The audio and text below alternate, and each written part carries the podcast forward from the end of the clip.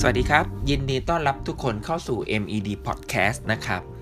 วันนี้จะชวนทุกคนมาสำรวจร่างกายของเราดูนะครับว่ามีอวัยวะอะไรที่เรามักจะลืมมันไปนะครับ ซึ่งมันมีความสำคัญกับร่างกายของเราเป็นอย่างมากเลย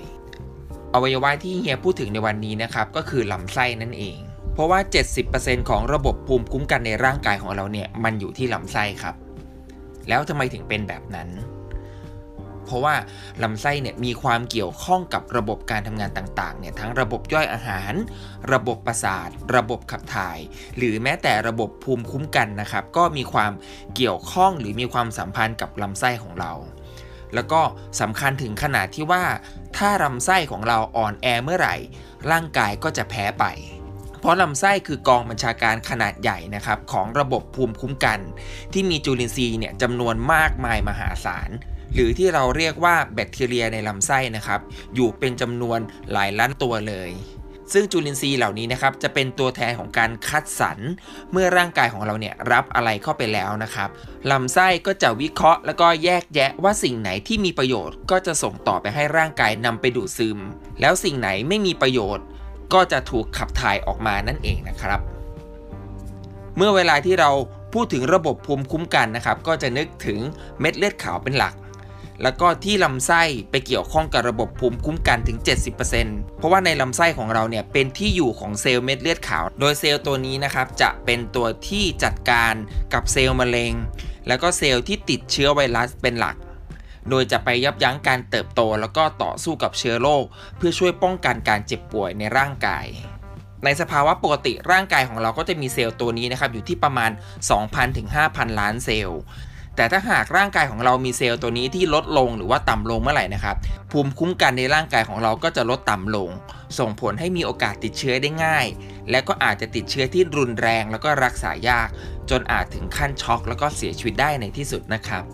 แม้ว่าเรานะครับจะมีภูมิคุ้มกันติดตัวมาตั้งแต่เกิด แต่ว่าพฤติกรรมการกินอยู่ การเติบโต แล้วก็การใช้ชีวิตของเราแต่ละบุคคลนะครับ ก็จะส่งผลต่อการเพิ่มแล้วก็ลดจำนวนเซลล์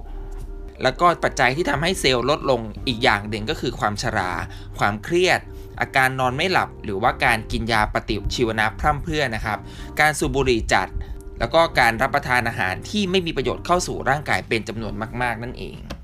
ดังนั้นนะครับถ้าหากเราอยากจะให้ร่างกายของเรามีจำนวนเซลล์เหล่านี้นะครับอยู่ในจำนวนที่สมดุลไปนานๆ เราก็ต้องรักษาสุขอนามัยนะครับ ออกกำลังกาย กินอาหารที่ดีมีประโยชน์ขับถ่ายให้เป็นกิจวัตรนะครับ แล้วก็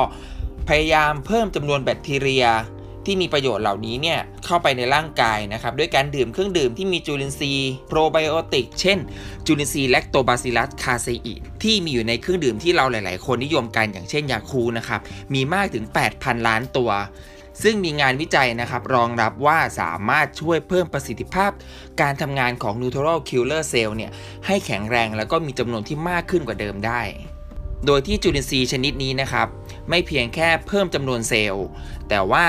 ยังช่วยให้การทำงานของลำไส้ไม่แปรปรวน ช่วยให้ระบบภูมิคุ้มกันทำงานได้อย่างมีประสิทธิภาพ พร้อมยังมีข้อมูลทางการแพทย์สนับสนุนว่า สามารถช่วยลดความเสี่ยงในการเกิดมะเร็งได้อีกด้วยครับ สุดท้ายลำไส้มีความสำคัญขนาดนี้ ครั้งต่อไปจะหยิบอะไรเข้าปาก ก็อย่าตามใจปาก แต่เพียงอย่างเดียว ให้ตามใจลำไส้ของเราด้วย เพราะว่าภูมิคุ้มกันที่ดี เริ่มต้นที่ลำไส้ของเรานั่นเองครับ และกลับมาพบกับเฮียตงนะครับได้ใหม่ครั้งหน้าใน MED Podcast วันนี้ลาไปก่อนแล้ว สวัสดีครับ